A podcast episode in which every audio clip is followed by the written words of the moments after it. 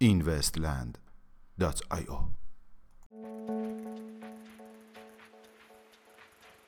سلام با اینوست دیلی چهارشنبه 25 اردیبهشت ماه 1398 در خدمت شما هستیم.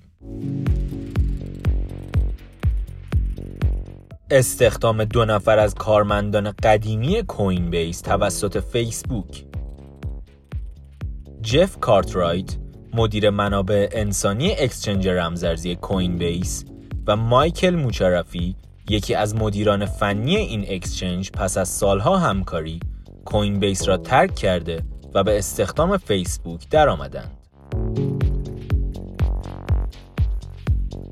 معرفی محصولی جدید توسط هایپر لجر به گزارش وبسایت خبری کویندسک برادران رید و براین بلندورف مدیران اجرایی هایپر لجر محصول جدید خود با نام ارایز را معرفی نمودند. ارایز یک ابزار بلاکچینی برای احراز هویت کاربران می باشد. ارائه یک شبکه لایه سوم برای بیت کوین. آزمایشگاه RIF که پیشتر شبکه RSK را به منظور ارائه شبه توکن های اتریوم توسعه داده بود اخیرا اعلام کرد که پروژه لایه سوم شبکه بیت کوین با نام لومینو آماده انتشار است. آزمایشگاه RIF مدعی است که لومینو قادر به پردازش 5000 تراکنش در ثانیه خواهد بود. توسعه یک مؤسسه بلاکچینی در کشور آلمان بر اساس یک نشریه مطبوعاتی دولت ایالت راین وستفالیا شمالی کشور آلمان در حال توسعه یک مؤسسه به منظور انجام تحقیقات بر روی تکنولوژی بلاکچین می باشد.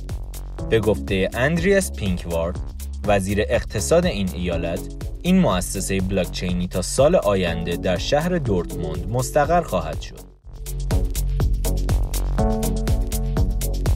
بررسی کارکرد استیبل کوین ها توسط فرانسه به گزارش بلومبرگ فرانکو ویلروی مدیر بانک مرکزی فرانسه در حال بررسی کارکرد استیبل کوین ها می باشد. به گفته ویلروی این بانک از تکنولوژی پیشرفته استیبل کوین ها حمایت خواهد کرد.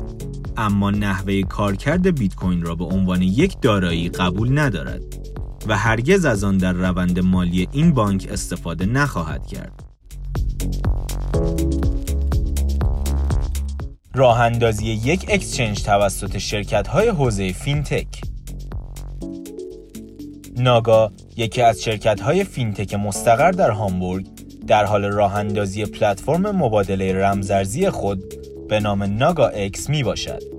لازم به ذکر است که توسعه دهنده این اکسچنج اظهار کرده است که استفاده از این پلتفرم برای کاربران بسیار ساده است و اجرای معاملات در آن فوق سریع می باشد چرا که این سیستم بیش از 10 میلیون تراکنش را در ثانیه انجام می دهد.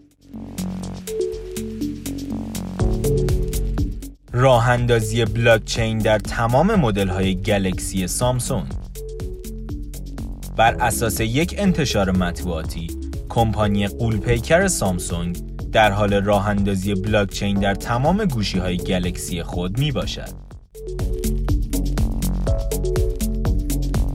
میانگین قیمت 24 ساعته بیت کوین 7980 دلار میانگین قیمت 24 ساعته اتریوم 215 دلار و 91 سنت و مارکت کپ کلی رمزارزها به حدود 247 میلیارد دلار رسید که نسبت به روز گذشته 8 میلیارد دلار افزایش یافته است.